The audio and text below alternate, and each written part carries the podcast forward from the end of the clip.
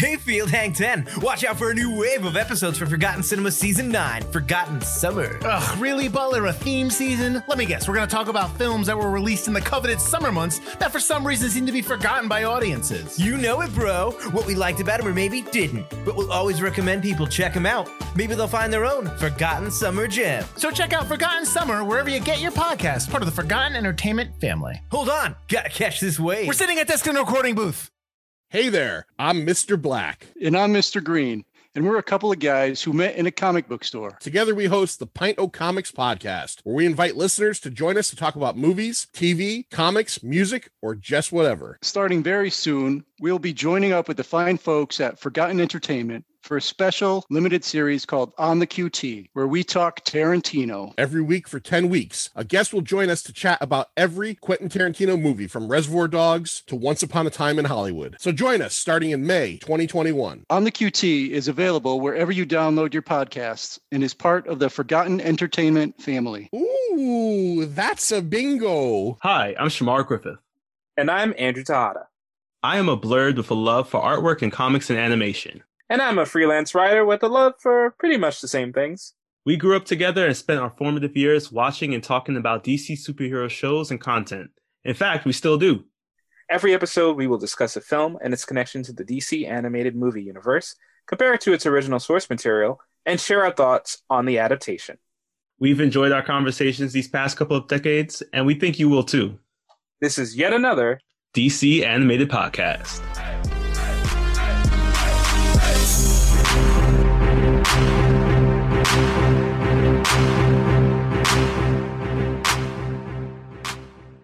Welcome to yet another episode of yet another DC animated podcast. My name is Shamar Griffith, codename Comic Shams. And I am Andrew, codename Arate.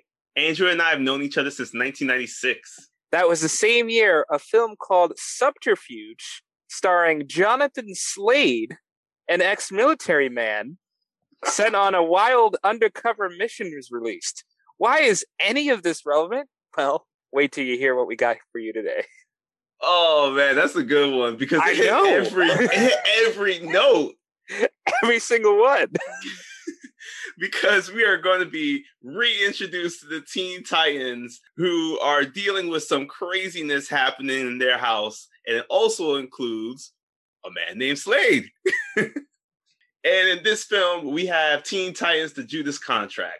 It's based off the 1984 story, and this 2017 film, directed by Sam Liu, brings to life one of the most iconic and possibly most used stories whenever dealing with the Teen Titans. Yep, when you got a Titan story that you want to add a little drama, you want to add a little spice, you have Slade show up, the military man Slade. Well, is he a military man in the DC? I don't know. He's from somewhere. But you Oh, have yeah, him show is. up. Oh, is he? Wow, yeah, is this literally might be the same person. we have created a whole cinematic universe here. yes, here we go. Um, yeah, so he shows up, and you also have another Titan favorite villain, Brother Blood. Ooh. Continuing on for Halloween episode from last week. oh yes, yeah. it's still Halloween in summer. So we have the Answer Studio is back working on the animation for this one. But going back to our actual film that we're talking about today, this film has a runtime of 84 minutes, making it possibly the one of the actually the longest film we've seen so far. That that makes sense. That makes sense. There was uh, there's a lot packed in here, a lot of good stuff, but you know, it it did. Yeah, yeah. The length makes sense. And because there's so much stuff packed into this, we're going to go quickly through the cast list because, again, we have the entire Teen Titans team returning, some of them sporting new colors. I, I have to say this one thing real quick, actually. Yes. I never liked the red Nightwing suit. Hmm. I might be I might be causing the war here, but you know the blue Nightwing suit is the best one, and the red ones from the New Fifty Two era, I never liked it. It was trash. Is that just so like if he starts bleeding, nobody notices? Is that why? Possibly. I mean, who knows? The way that Damian's been cutting them up in these past movies, like it's possible. and we have not only the Teen Titans returning, we have some of the old ones that we see in this cameo appearance in the very beginning. Some of them voiced by some voices from Young Justice. But we have new voices now with Christina Ricci as Tara Markov, Greg Henry as Brother Blood, Meg Foster as Mother Mayhem, And finally, Miguel Ferrer is the voice of Deathstroke. He actually took on the role from the Deathstroke that was originally in Son of Batman. And one thing about this man, he unfortunately passed away at the announcement of this film being produced. And Andrew, you might remember him because I know that you and I watched this show a lot when we were kids. He is the voice of Tarakudo, the Shadow Khan King from season four of Jackie Chan Adventures. Damn, I never made that connection. Yep. Wow. A- Such a classic. Oh man. Yeah, this guy. Wow. Who would have right. known? Now we've paid our respects to Miguel. Let's dive into this film with this new DC Universe cold open that we have here with a flashback from five years ago showing the original team of Teen Titans. Yes. And also, we just want to, in case anyone's nervous, we just want to reassure you right away there is no Batman in this movie. Not, yes. not one frame, not one single scene. They finally, finally made a DC movie without Batman. He's not even mentioned. That's the craziest part. Not even mentioned. Not even my dad, my father will hear about this. None of that from yeah. Damian. It is lovely. I just, ah, just so refreshing. So this flashback, we open up the original Teen Titans consists of Nightwing when he was Robin, Kid Flash, Speedy, Bumblebee, and Beast Boy. They're riding around in the the T car. And I gotta ask this also other question: How old is Beast Boy? Because... I, you know, I was saying the same thing. I want to guess because of his green stuff, like he looks more youthful. I'm going to say he's like eight or mm-hmm. something mm-hmm. in this movie. And at the at the start, before the five okay. years, the scale, okay. I, I guess. All right, because I was just like, yo, the boy hasn't, he doesn't look like he aged up in any way, shape, or form. I mean, the suit changed, yeah, but like he's acting more or less the same. yeah, he's uh we'll, we'll gotta get we'll get into his behavior later on but yeah yeah these so, kids are cruising along mm. the mm-hmm. highway and then you know as you do you look up you see an alien come out of a portal fighting other aliens and because one of those aliens being surrounded is starfire and you know how starfire has been portrayed in this universe thus far robin just has to get his team involved yes, they immediately spring into action along with making the jokes of just like this he wouldn't have done this unless she was hot. Like I, I think that was one of my favorite lines. And we get a chance to see this old school Teen Titans team just really taking care of business. And it's just so great to see the consistency of how the Teen Titans always work together. Ultimately, it leads into Speedy shooting a bomb almost into the portal yeah, because... he had like a nuclear warhead on one of those arrows. right. Yeah. Like I don't think is that regulation? I, I don't think he should be carrying that around, to be honest. no, because somehow Robin realizes that Starfire is telling him, as she's speaking in Tamaranean, Starfire is from the planet called Tamaran. She tells him that in order to get rid of all the other aliens, she needs to shoot something in the portal. Figures it out, Speedy shoots the thing, and there's now everything is just causing this reverse pullback of all the aliens that came after Starfire.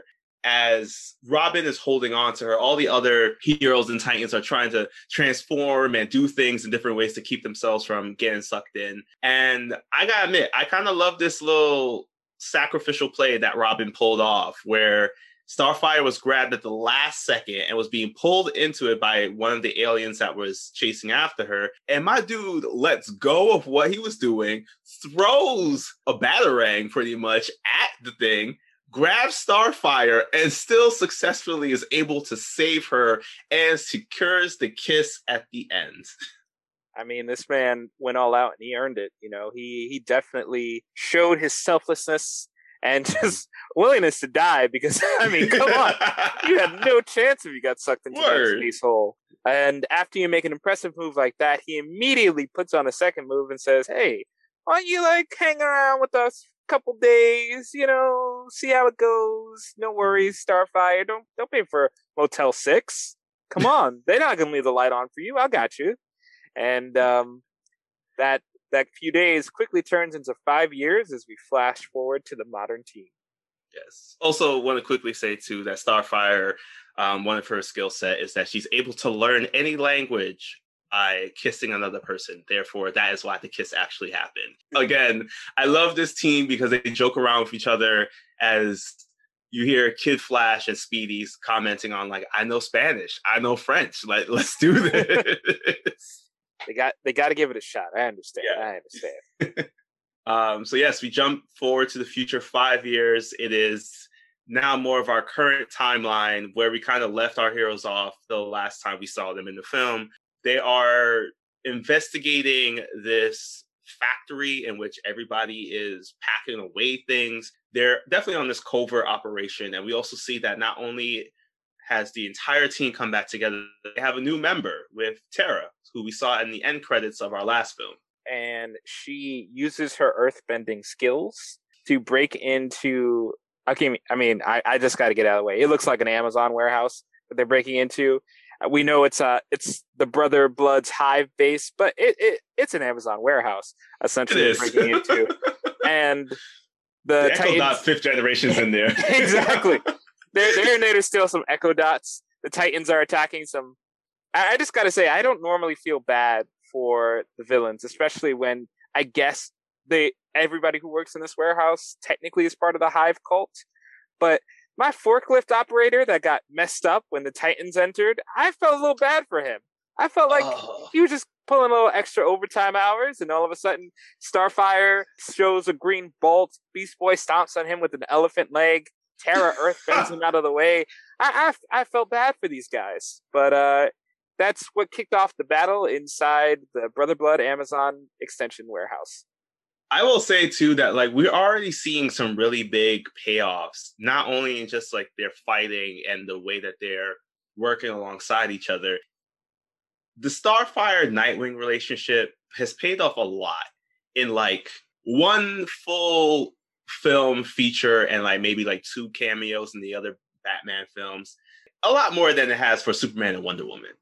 Oh yes, Yeah, we oh. see like yeah, significant growth in their relationship. Significant growth, and not only in just like them as a couple, but also them as teammates, because they are really working together to like lead this team. Granted, they are bumping heads because Robin, well, Nightwing was the former leader of the Teen Titans, so being back on this squad is definitely causing some tension there.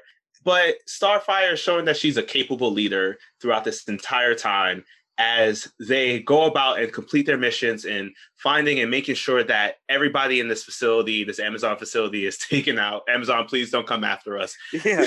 Hashtag definitely not sponsored. And right in the middle of this dangerous mission, they decide, you know what?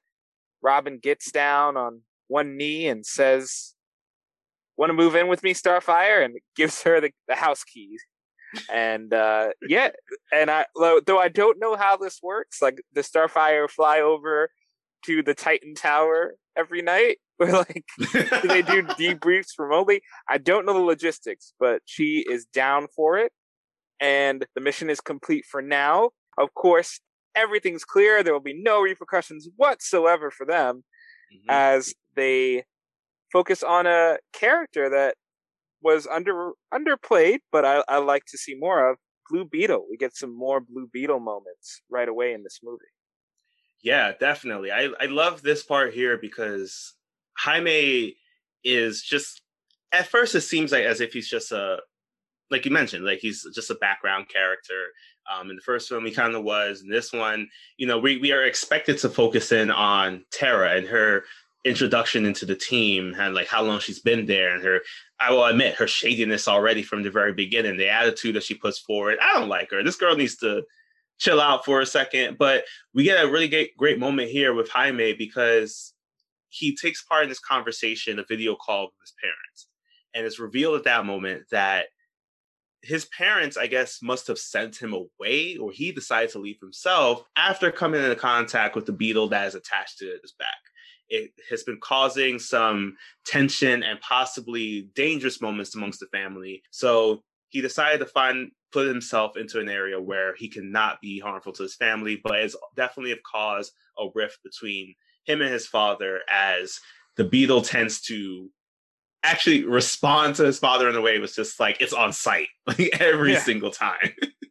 I don't know what the father did to the beetle, but uh, maybe tried to swat it the first time he saw it. Thought it was a big cockroach on Miguel's back. I don't know. But- grab that one chancla from. Yeah. I don't know what it was, but he he was just not down for it. So they set up this this conflict with Jaime very effectively, and then we segue to another really nice scene where Damian and Dick are just bantering. They're just having a nice conversation. Dick is like, "Yo, where do you sneak off to at night?" And Damian is getting on the defensive, and Dick's like, "Yo, yo, I, I'm just taking an interest in your life. That's it." And Damian immediately after hearing that, he's like, smiles. He lets his guard down. It, it's such a great payoff for this running thing throughout the last 17 Batman movies that finally these two have gotten to a point in their relationship where they understand each other, they like mm-hmm. each other, and respect each other, which is really just just seeing where they started to now is just so where Damian was trying to cut my man with a sword, and now now we're here. This is this is nice. This is nice. And as they're just really bonding and having this brotherly bond, we see another brother with Brother Blood, who is having an interview with this reporter, and he's talking about what his church is, you know, his faith, and it's already coming off creepy AF because it's just like there's something more that he's hiding away. And we immediately see what that is as we see Brother Blood in this pool, this bathtub, um, surrounded by people who are his a lot of his followers. And then we get a good look at this pool and bath that he's in, and it's literally just filled with blood. Yep, he he really takes his name literally Mm-hmm. because he uh yeah that reporter that insulted him earlier he is bathing in that reporter's blood to to stay young and immortal apparently. He's been around for like 900 years and yeah, i guess like vandal savage look out this guy's coming for your title as like the immortal of the the decade. And because it's in this effective introduction because now you're like this guy clearly something wrong with him. We also see him go into this machine where there are like five young people strapped to it. And the five the bodies of four of the young people get converted to one that becomes super strong. And as soon as brother blood sees this and goes huh nice. He shoots the strong guy right in right in the freaking head what kind of severance package is that jesus also, quick disclaimer: this is actually still PG thirteen. This I this is a pg-13 movie yeah. the blood he bathed in a guy's blood how is this pg-13 Yeah, I, I thought it was going to be rated R, but apparently they brought it back down real quick um, before the next set of films started off with rated R. what But did yeah, this-? We got to see more brother brother blood come out of that um that pool. Uh, because also brother blood also looks jacked as heck in this thing. oh yeah he's our jacked guy for today So we now experience who Brother Blood is. He's like we know how cutthroat he is. We literally see what he does. But we're gonna go back to our wholesome story by going back to see Jaime, who's clearly struggling with the fact of the, the conversation he had with his parents. He decides to go out. He's walking with Beast Boy and Terra, and he sees this place called Gabriel's Horn. And it's this uh, center where they care for unhoused individuals and he decides to help out there because his parents actually work at a very similar place where he's from. So he starts talking with the people there. He meets somebody named Tracy, who um, I'm just going to say real quickly because there's not much I wanted to talk about her for later. She's actually a character in the DC universe. She has witch-like powers. Um, that is why she actually wears the number 13 on her shirt Ah. because I believe that is actually her code name in in the DC universe. Gotcha. Yes, yes. That makes sense because there was a lot of focus on her, and then till there wasn't. yeah, yeah. There was they. they I, I don't know what the uh the ultimate payoff was there. There's a very similar storyline that um I want to say possibly they were trying to connect it and adapt it to, but yeah, it was just Tracy's there. but he decides to start working at Gabriel's horn. So that's happening, but then we they immediately cut back to a scene back at the tower where it's night, and for some reason now the towers are rocking, so everybody starts knocking, and we find out that Tara is having these night terrors that's causing her to use her powers. Yes, and they seem to be hinting at some very dark flashbacks, uh, which we get we'll definitely get some expansion on later. But Raven tries to calm her with her empathy powers. Tara immediately rejects it. But everyone is now on notice, especially Damian, who he doesn't take much for him to be suspicious at all. But now he's really like leaning in, like, ah, mm-hmm. ah, nice to know that we could die in our sleep. And I mean, I, is, if the guy was wrong, I'd I'd be harsher to him, but he's not. I agree, man. Because like I know that we were she's she you just have to accept her. She's like just she doesn't really have anywhere else to go. But you can't expect me to live every day with an attempt on my life. And then also the attitude that she gave afterwards when it was just like, we're just trying to help you. Choose one struggle, man. Yes, she's she's dealing with a lot. This is another one of the long list of characters that needs a little therapy. Uh, nothing wrong with nothing wrong with it especially what she's gone through, mm-hmm. which we get more of the next day when the Titans are training with each other, and we see Starfire easily mop out not Nightwing while hinting at her sex life because she's mm-hmm. extremely open about it. Um, Blue Beetle triumphs over Raven, and then we get a Beast Boy versus Tara matchup. And during this matchup, I have to say, as Beast Boy is getting the upper hand, he turns into a snake he starts nuzzling Tara's hair, starts making some creepy comments, and this is where I'm just gonna say these boys a little creepy in this movie. A little, little creepy, little creep, creep, little creep creature. Yeah. I'm used to him being a little annoying, but this was a li- looks like it was a bridge too far. It was a cons- that was far from the only example, but figured now was a good time. And his creep factor makes Tara freak out and she has this flashback where you see her hints of her being attacked at a village, mm-hmm. uh, and Beast Boy's attack is reminding her that. So she goes a little overboard. She nearly kills Beast Boy with an attack, and after that, immediately after that, of all people, Damian is the one to go up to Tara and say, like, "Are you okay? Do you need help?" And again, this shows such fantastic character growth for Damian, whose main character trait to this point has been I don't give a shit about anybody. He he, he is completely thrown that aside and goes to check on Tara. And it does also lead to one of my favorite exchanges where they go, Problem? Not yet. And you know he's ready. He's ready. Damian is still always ready for that action. Yes, and we see now that time has passed again. It was night now, and Tara decides to go out uh, to experience the world almost.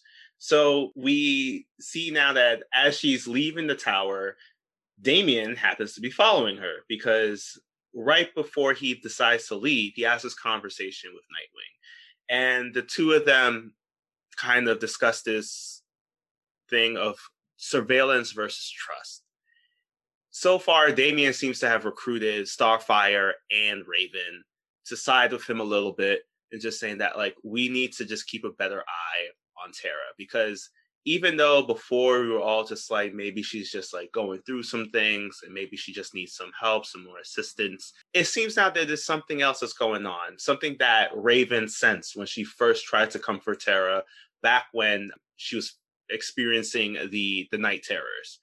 So as they're talking, Nightwing's just like, no, it is totally fine. We don't need to be doing this for her. She's um and really kind of showing right now that he's not like Batman.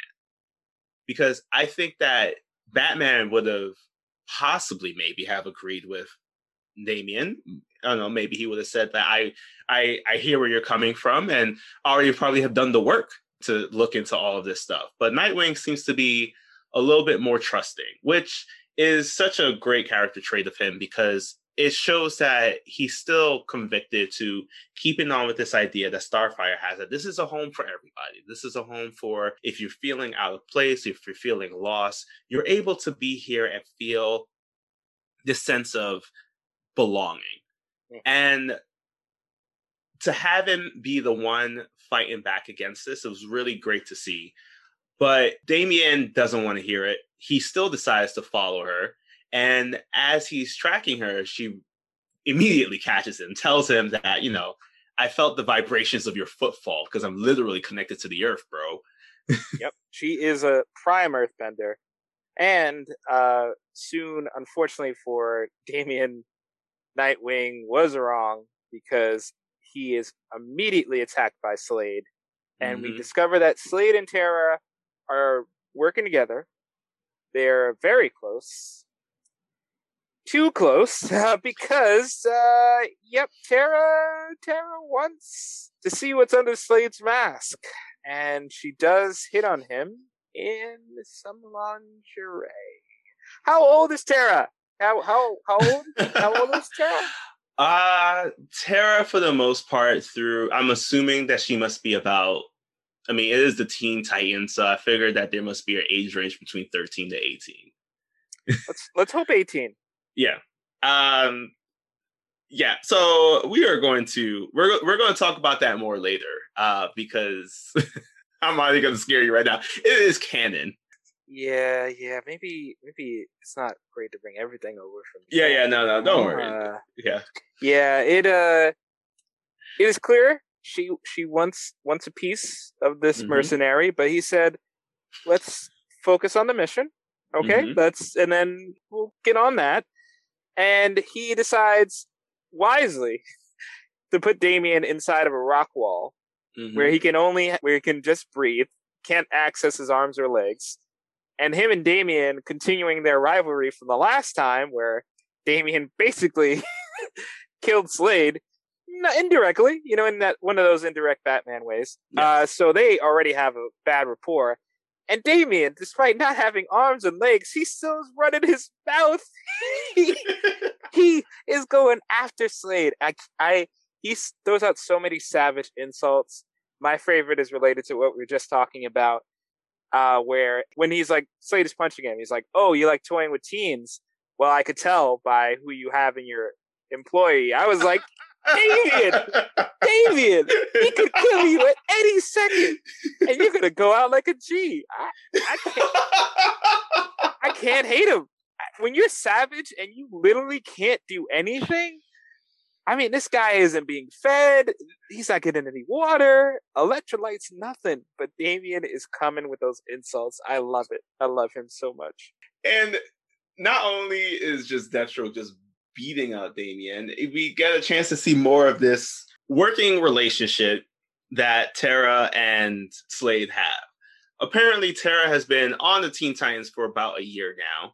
And during this entire time, he used these contact lens cameras to put into her eye to keep constant communication with her as she's living at Titans Tower to find out everything about the Titans because they've been contracted by Brother Blood to bring them in. Similar to the machine that we saw, we find out that Brother Blood is trying to replicate the same process with the Titans there so that he can gather all their powers within his own being. Yeah. And I mean, luckily, since he's had a year to spy on these people and to complete J- Slade's contract, you might even call it a Judas contract. He, Boom! got him. So he sets up traps for everybody based on their personal lives. One of my favorite trap being he sets up a trap for Beast Boy where Beast Boy was going to be on Kevin Smith's podcast. yes. and he's lured into an empty room that has nothing but a button that says do not push. And once he pushes it, he's hit with tranquilizer darts immediately. Later on, Nightwing was like, come on, man, you fell for that? it, it's so good. It's literally one of the best moments in this film, honestly. It, it's a quality moment.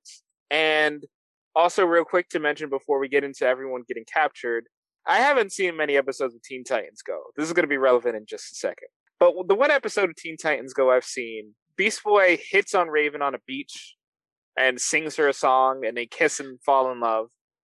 And Beast Boy also takes Tara to a beach. They kiss and fall in love. I was kind of waiting for a song. I was kind of Mm. waiting for Beast Boy to drop another five star Billboard chopping song, but Yes. no, it's it's just a romance, just a regular romance of proper age consent. I hope this makes this your Arte alteration at some point. Um, yeah, it's it's not going to be left out. I can tell you that. it's not okay. Good. So then, it's great to kind of see that happen. But in that moment, Slade is watching, and he mentions to her on their communication system that that was such a great performance. I almost believed it myself. And in that moment, I was like, "Is Slade jealous?" And then he immediately tells her also that the plan begins tomorrow, and this initiates the entire takedown of the Teen Titans as each one is just found in some way in a space that they feel the most comfortable in and just completely taken out. Uh, Starfire is talking with Nightwing and she gets like a gift at her door. She thinks it's from Nightwing and it immediately blows up in her face. We talked about what happened with Beast Boy and why it's important not to push the big red button. Uh, Jaime, he is at the sender, Gabriel's horn. He's just sitting at a chair reading the paper. And I have to ask, like, what what teenager reads the paper? so, and this shocks him, knocking him out, and he also gets carried away. And the last thing, and we get to see all of these moments happen, not because of as they are like happening at that moment, but these are all kind of like Nightwing just ascertaining this from his own detective skills. He sees Mhm. that how each of these things came into play to take him out. And the last person to get attacked is Raven, who is completely attacked actually by Terra. This is a shocking thing because this is not any kind of secret thing that she just got caught by accident. It is an all out brawl that destroys the entire tower that we don't get a chance to see. But we do get to see this really amazing brawl with Nightwing versus Deathstroke. Yes, because Deathstroke knew that Nightwing would investigate, so he goes to. He knew Nightwing would show up at the, their shared apartment. So when Nightwing arrives, Slade arrives there, and man, this fight. I know Damian had the insults, but Slade straight up calls Nightwing a loser, criticizes his form, and beats the crap out of him. There's nothing worse than that. There's nothing worse than your enemy hitting you with the insults and you can't fight back. Nightwing tried it. He tried it. But Yeah, man, and- Damn. Jesus, Deathstroke makes Nightwing jump out a window because it's a better alternative than still fighting Deathstroke. Mhm. And during this battle, uh, Nightwing dislocates his arm. They end up on the docks. Slade's like, you know what? Screw this. Just shoots Nightwing in the chest, which again points. Because look, I I wouldn't want to put in the cardio. You're facing an acrobat. I get it. I get it.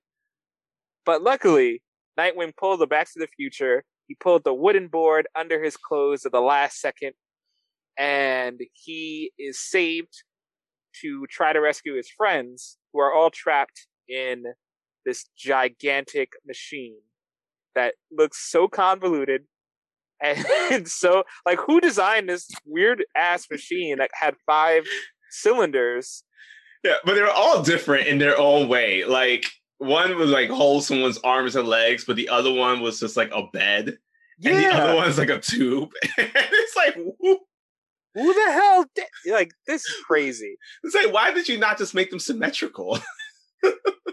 and uh right before my man robin is put into another is incarcerated again after already being in rock for like a week. Who knows how long it's been. I have to mention they have a great conversation with him and tara Mhm. where tara says like oh yeah slade's gonna do all the things for me. We're gonna be together. You're just a contract. And damian goes oh did someone older an assassin promise you everything you wanted if you just followed their codes? Did they instead of showing you love just show you obligation they keep saying things like, "Oh, no, don't worry, you're gonna follow my footsteps. This is what you want, not what I want. It's what you want." He's like, "Yeah, my grandpa did that. It sucked. He tried to kill me in hell, by the way." So think about this. Maybe Slade is not the person you think he is. And this starts getting her gears turning a bit. She starts thinking about, starting doubting a little bit, like maybe, I mean, maybe this weird kid who grew up as an assassin might be onto something. And that sets up the seeds to the scene where now you have most of the Titans in the machine. But Brother Blood is like, "Ah, I wanted that limited edition red Nightwing costume in there, but it looks like he's not here. So you got another one? And Slade's like, right over here. And he gets Tara, knocks out Tara with some some knockout. What, what are they like? Sed- sedative darts? Yeah, like tranquilizer dart. Yeah, trank. There we go. He hits her with a couple tranquilizer darts and is like, "Girl, you going to that machine too?" Like, oh, you thought I was going to give up two hundred million dollars, which is how Yo. much he gets paid. Word. That's a lot of money. I would have done the same thing. I'm sorry. Look, I don't care. Two hundred million dollars for five Titans. I would do it in a heartbeat. That's a good deal. So it is just amazing. One, that that's how much it is for Titans. Like I gotta admit, Yeah. it's very high. That could be that's side that's Cyborg's college tuition right there because we still don't know yet how much college tuition is in the DC universe. Right? So Nightwing is on his way while this is all happening too. He's able to track Tara's cell phone. As he's like hiding under a hive truck, he impersonates one of the hive members. As now the process is starting, as the Titans' powers and their life energy is being drained, and Brother Blood is taking on their powers. He's having this big old speech with all of his followers saying that the time has come. We have gotten to the point where we will gain true power and, you know, be gods and yada, yada, yada. Evil speech here, evil speech monologue there. But Deathstroke says something that was really surprising to hear because as the Teen Titans are just like saying that, like, nah, we're gonna bust out this and we're gonna beat you on sight. And Deathstroke is just like, you know, you might want to whatever you're about to do, you might as well just do that quickly.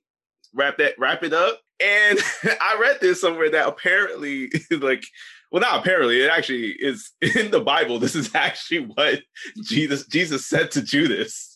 Oh, So it's just like a, it's the same same speech, same same line. So to hear, to see that happen, that one line get said here, it's just like solidified that like yes, this is the Judas contract right here.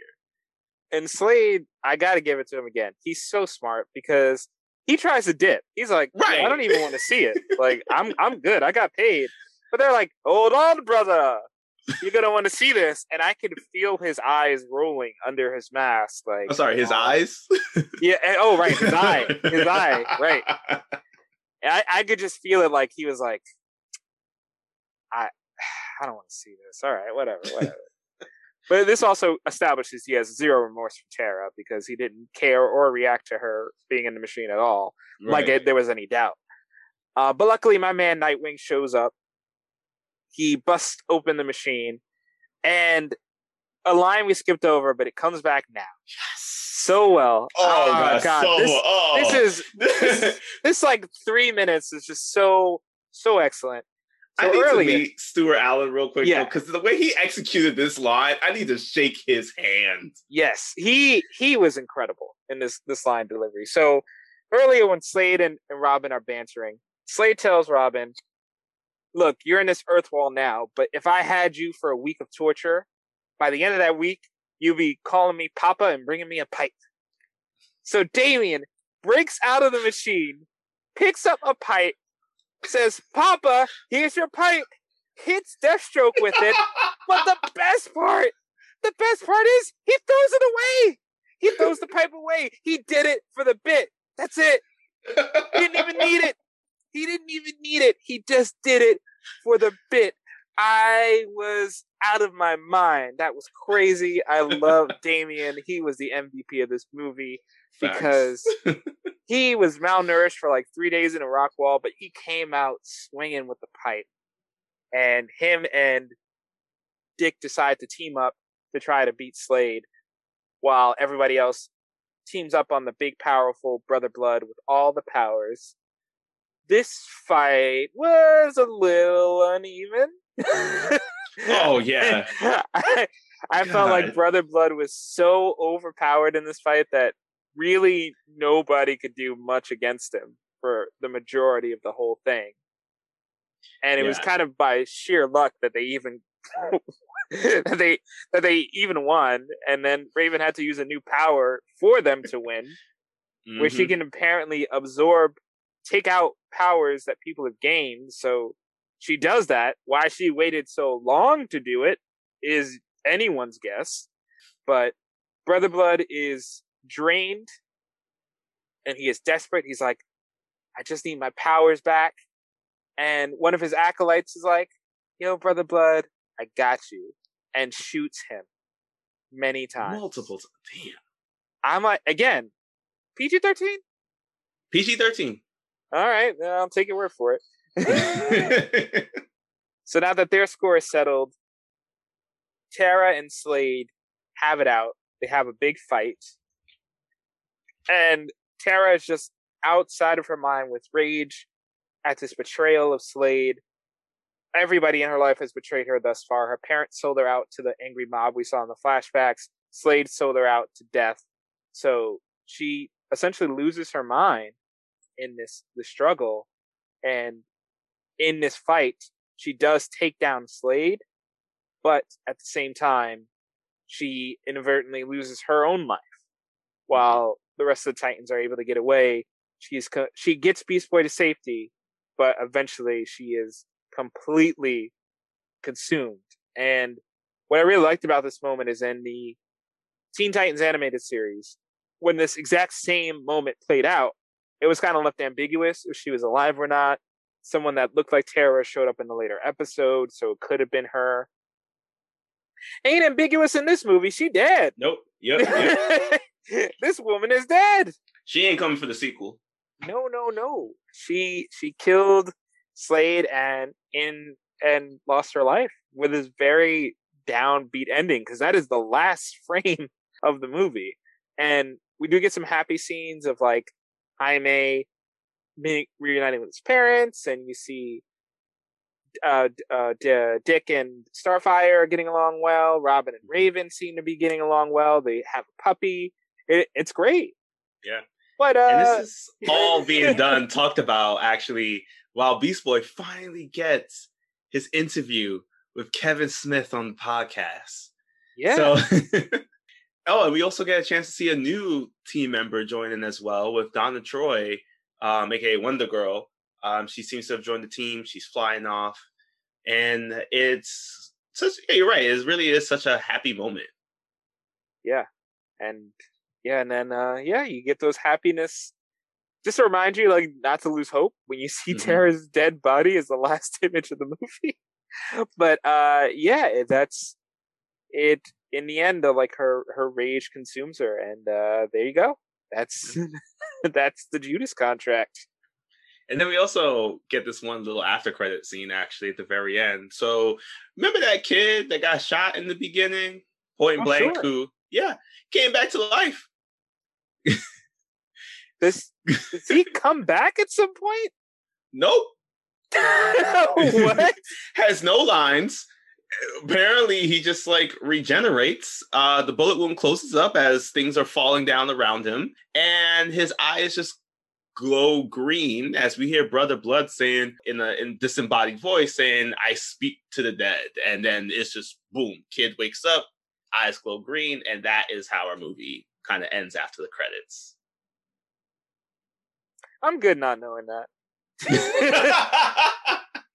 yeah, so in that case, if you decide to watch this movie um, after hearing this podcast, just stop at like the uh, the 83 or so, 83 and probably like 59 second minute mark or something. useless to me. Um, so, Hmm.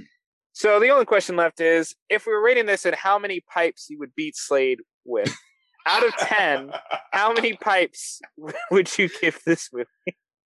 Oh man. I mean that the pun there already I give it 10. But for the movie, um, you know, I've been going back and forth on this, but I think I would actually give this movie an eight pipes out of 10.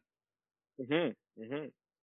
Mainly because this movie showed more humanity within our hero team than we've seen, I feel, in any other movie we've had so far and I think that for me was really what kind of pushed it over. It wasn't it wasn't the cleanest story, and it mm-hmm. wasn't mm-hmm. like it, I'll admit that. And um, you know, we don't get as many like fight scenes as we've had in the other films, but I think with just the dialogue and having these moments where we're actually questioning rather like how hard can a person punch versus how much of an impact my words can have on the was it the mental health on another individual I think that's what really kind of brought it up for me. And that's why I would give it an 8 out of 10. How about you? I, I exactly the same. I had I was toying around with I was saying this this movie was looking like a 9 for me for a while mm-hmm. until we got to the Tara and Slade stuff. Oh yeah, definitely. And, uh, that's when it got a little too too weird for me. I just thought even the implication it, it was kind of creepier that they didn't just like say 18 out of the way. Not like 18 would have been that much better because to some extent Slade is grooming Tara. Mm-hmm. But I felt that if you are going to do this, which leads directly into my RTA alteration, if you're going to do this, I think we needed some kind of conclusion. I don't think, even as sad as Tara's story is, I don't think the story they wanted to tell is as clear as they thought. Because we're missing the beginning and the end of her story essentially uh, big pieces. Because you know we just she's like oh i'm on the team now. Great. And then we get bits of her flashbacks and origins. We find out that slade saved her from the village um, when she was younger and that made her fall in love with him. But that doesn't come back at the end. It's really like you betrayed me which if you were doing a movie normally where they had this like mentor mentee relationship normally, I'd be okay. Like, oh, you betrayed me. But here, since it's also kind of a twisted love story, I felt like they owed us, if they were going to take us there, to mm-hmm. have something more than just the usual punch fest at the end. And her, like, for her to collapse the rock tunnel on top of Slade's head, kind of unsolicited. Not, he deserved it, sure. But True. there was nothing that pushed her over that edge. There was no reason to me that she needed to die in this moment.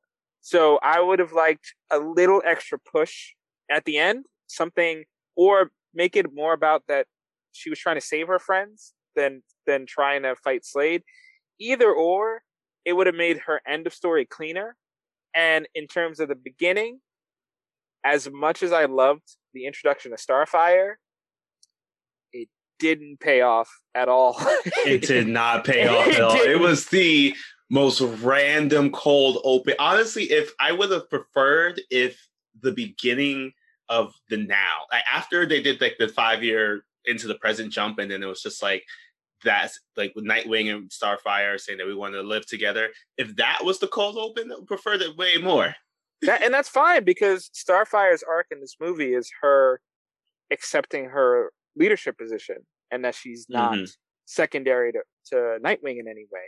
And I feel like you could right. still convey that perfectly by just jumping to modern times and you spend the first five minutes, maybe you do Tara's origin story and you don't you just leave out a mystery who saved her. Right. Uh, but everything else is intact. And then I think now we have this point of view through Tara because yeah, she becomes evil very rapidly Yeah. And once she becomes evil, she is extremely remorseless. Like she was ready and willing to watch her friends die. And then we cut to the end where she's like, "I'm going to kill Slade now." And it's like, ah, it's a, it's it feels a little rushed. So I, so I think yeah, I would, I would work on that. I would work on that, guys, making Tara's story a little bit more clear. I think if we had just gotten a well-rounded story with Tara, it would have helped so much more to get us to the end there. Yes. And speaking of needing help, if you ever need help, then you should definitely check out our affiliate partner, Fiverr. Do you need a freelancer to help you with your website or WordPress site? Or an expert presentation designer to help with that big work project? Or maybe you just need someone to write expert articles and blogs for that website. Look no further than the number one freelance marketplace, Fiverr. You can find designers, programmers, and more from seconds, some for as low as $5 per gig. Fiverr is the ideal tool to help you with your pressing projects. Just post your gig or search for freelancers and you're off to the races. Don't deal with the hassle of finding freelancers yourself. Let Fiverr help you. See the link in the description of this episode to get started. Please note that yet another DC animated podcast is an affiliate partner of Fiverr. We may receive commissions on purchases and services you buy after you click the link below. These commissions help support the growth of yet another DC animated podcast, so we appreciate your continued support. All right, now that we've talked about how Fiverr can help you on your own tasks and projects, is now to talk about that comic book knowledge. As we talk about who Tara is, who Brother Blood is, what exactly is this Judas contract, and why is it not legally binding? But more importantly, this story is just filled with so many crazy things because we dive a little bit more into who the Teen Titans are, how they connect with Slade, and really how this whole thing started. Because of the fact that it's called the Judas Contract, today's section of this is now called Terra at the Last Supper. so, starting off first, we have I'm going to first talk about our big bad. This is Brother Blood he was first introduced in New Teen Titans number 21. It was created by Marv Wolfman and George Perez. If any of these names found, sound familiar, that's because we actually talked about it a lot in our previous Teen Titans episode. And these are just continuing stories from when we first met them back in 1982. So, similar to the movie, he has his cult like following and he gets his power from from blood.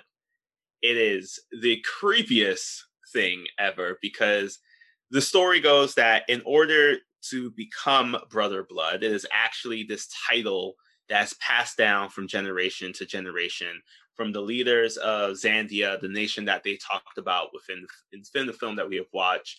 But it is a lot different of how you actually ascertain this title. You get it by killing your father. oh, that's it. Easy. Kylo yeah. Ren that.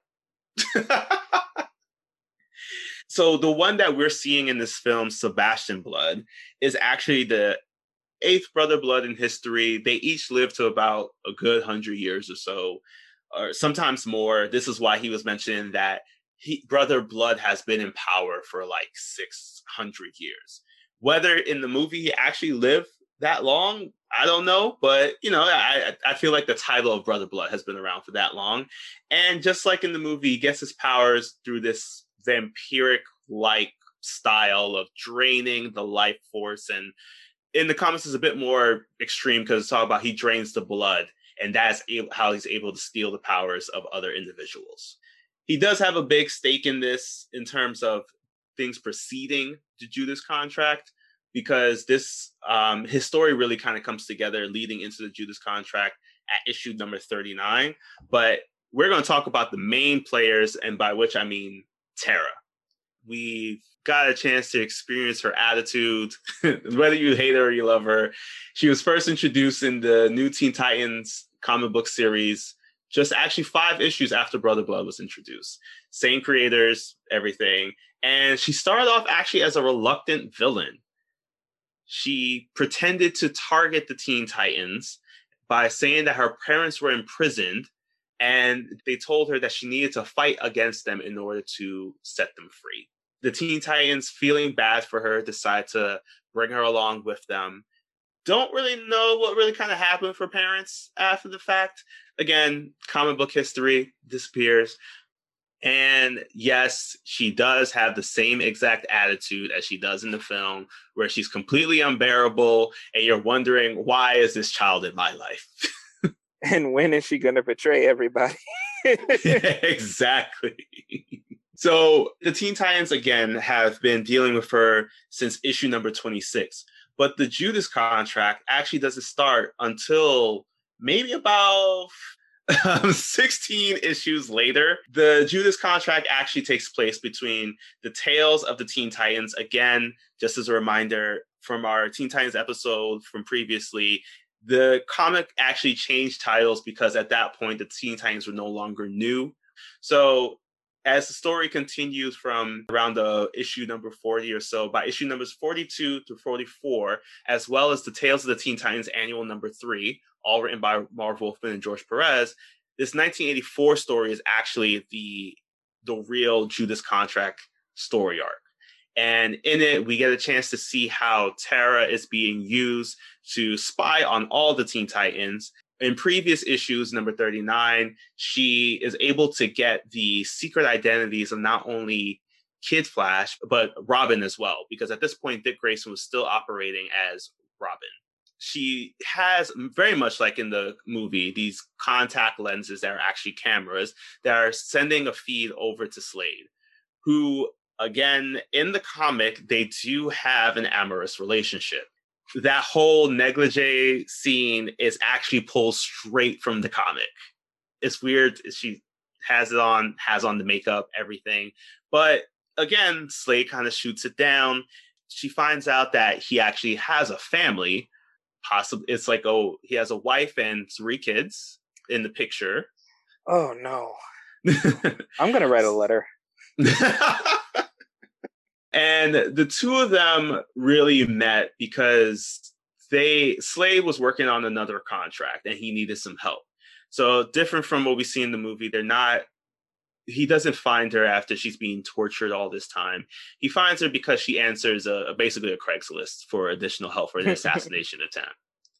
Um, they are trying to kill a king, and Tara, instead of saying that like I'm she's going to just go outright and just kill him, whatever. She decides to infiltrate the family and become close to them and then be able to take out not only the king but his entire family.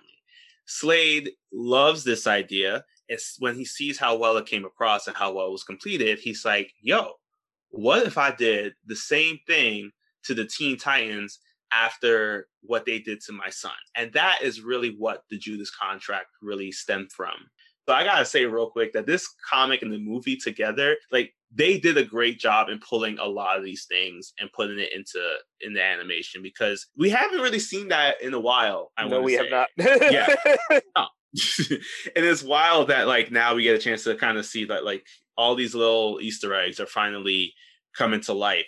The other thing too, this story has been done so many times in all versions of like Teen Titans history. Like I think Andrew, you know, you we were just talking about this, but like even if you don't know what the Judas contract is, if you have any experience with the Teen Titans, you've like seen this story play out. And I mean this in like the animated series from 2003. Actually, kind of popped up a little bit in one episode of um, Teen Titans Go. Yeah, yeah. Teen Titans Go, uh, Young Justice, and a little bit of Titans. No, no, it, it was uh, uh, the live action Titans, right?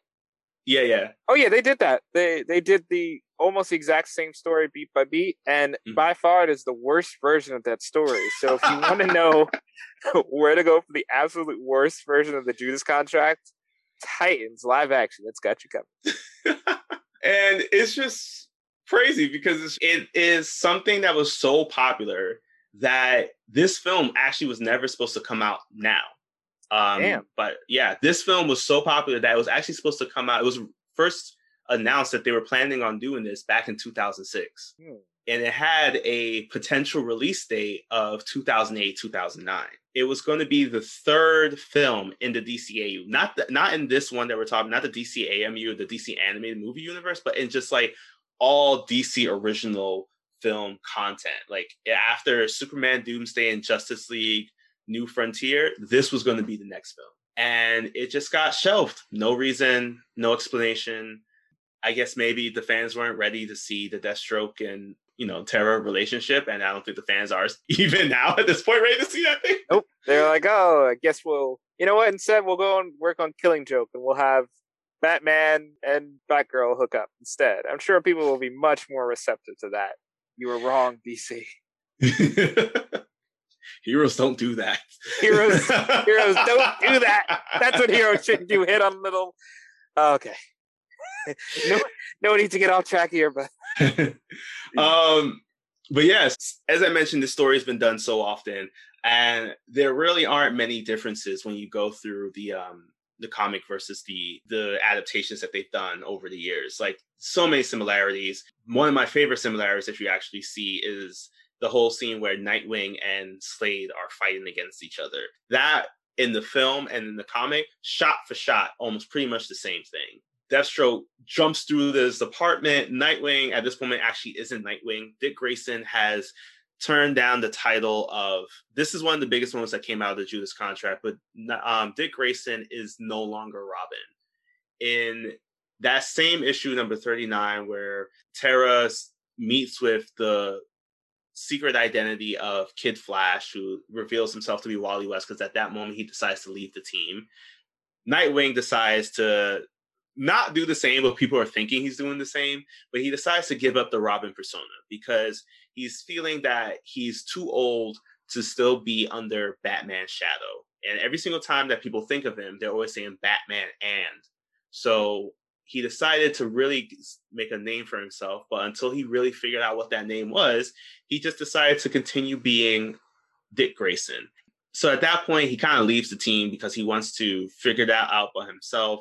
But he also decides to step down as leader and has Donna Troy um, be the new leader of the Teen Titans, which I really like that the fact that they added that little cameo in the end because it really kind of made it a little bit more full circle in that sense. Yeah.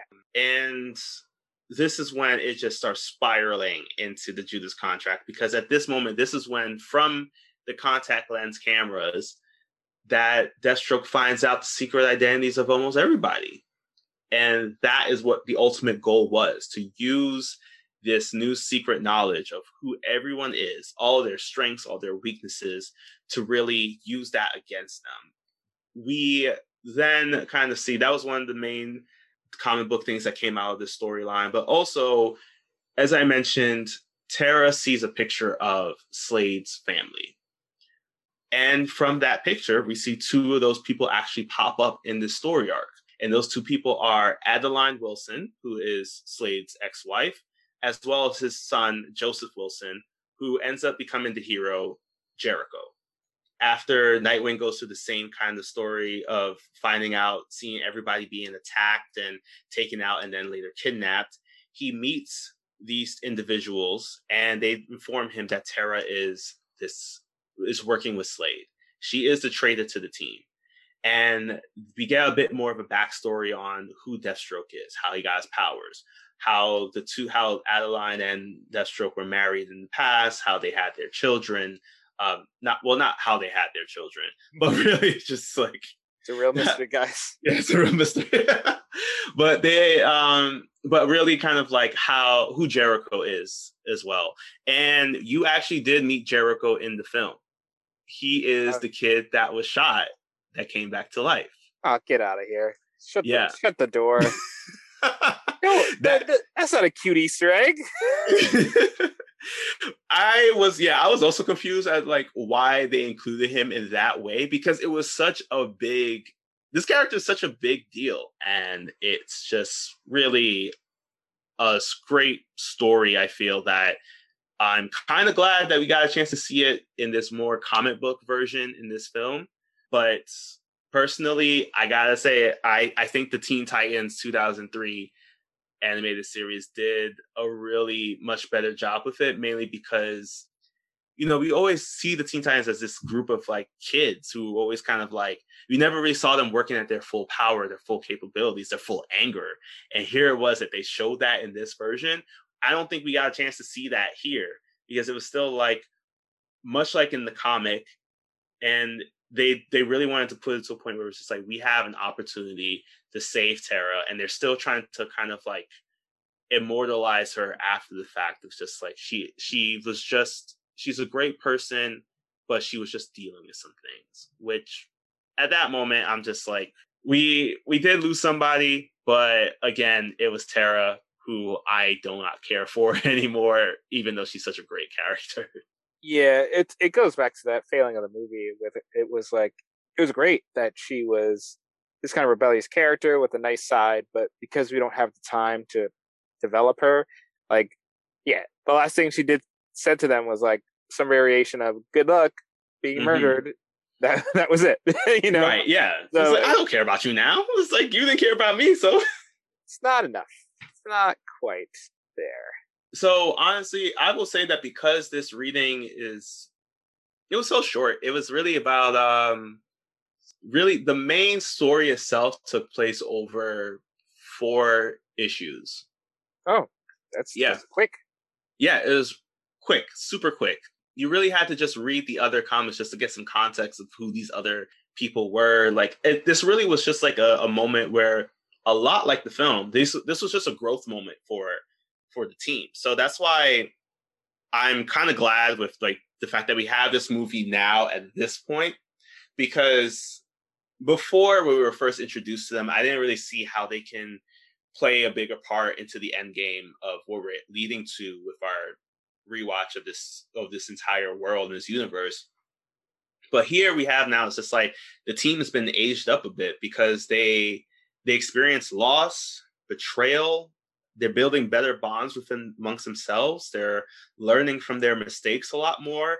Characters who are already who are already in the process of being developed have really culminated into something great. And by which I mean Damian. Like there's just like really great moments from him where he's like doesn't have to be no longer be the you know the main focus. He for most of this film, he's more or less a side character hmm and which is why i'm really glad to see that like we're at this point now where it's just like we get a chance to really dive into really focusing in on the growth of the characters as we're making our way over to like what could be their their last battles Yeah, because uh, if you like this team, you like this movie, you'll see them in at the end. you'll see all the Titans at the end, and you might not be too happy when you do. But that is a story for another day completely. What is exciting is because we totally planned this. We we we set this up months in advance. Mhm. That as after you watch the Suicide Squad this weekend, you can go straight into our podcast next week because we're doing Suicide Squad Hell to Pay. It's a full weekend of Suicide Squad for you. We did that for you. yes, I am so excited. I love this team. They are just like my favorite pack of villains. Yeah, we spend so much time with the heroes. Where are we now? Like our ninth film of just like truth, justice, and the hero way. Like now we're going to get into like what happens on the other side because no one's been checking up on these villains. Yeah, now that they're free to roam with Amanda Waller, things are going to get very messy. So we cannot wait for you to come back and see how crazy things are going to get. Until then, take care of yourselves. Talk to a team. Not It- not that way. No, no, yeah, not that way. Not that way. If you interact with the teens, it better be at a soup kitchen where you're Mhm. donating your time graciously. And then you go home to an age appropriate person.